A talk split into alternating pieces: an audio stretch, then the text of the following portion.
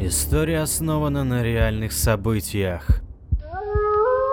Они должны были вернуться прежними, но судьба распорядилась иначе, оставив их наедине с темнотой в бесчисленных попытках спрятаться от смерти. «Ты мне веришь?» – спросил я Олю, закрывая за ней дверь старенького Форда. Окинув мимолетным взглядом, она неуверенно качнула головой и, накинув капюшон, взяла за руку. Пешком пройти нужно было еще пару километров по заснеженной бетонной дороге. Налобный фонарик тускло освещал раскатанную малолитражками колею. Тишина вокруг растворилась с отдаленным треском костра, пляшущего тенями по плотно засаженному сосняку. Впереди были люди. Костров было несколько, а отдаленные мужские голоса становились все ближе. Через пару десятков шагов стали видны трактора и грузовые машины. Здесь шла валка леса. Вокруг одного из костров стояло несколько рабочих, негромко спорящих о чем-то.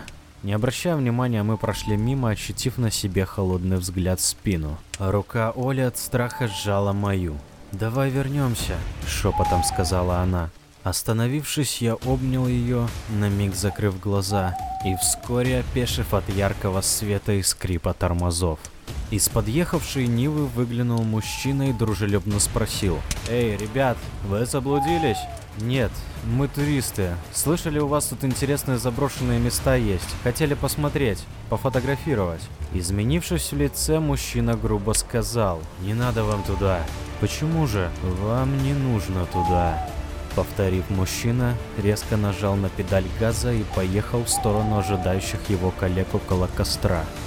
Молча отдернув Олю в сторону уходящей в лес тропинки, я погасил фонарь и стал прислушиваться к звукам неподалеку. Нива тотчас остановилась около рабочих, а грубый голос водителя с эхом прогремел по лесу. «Быстро все в машину!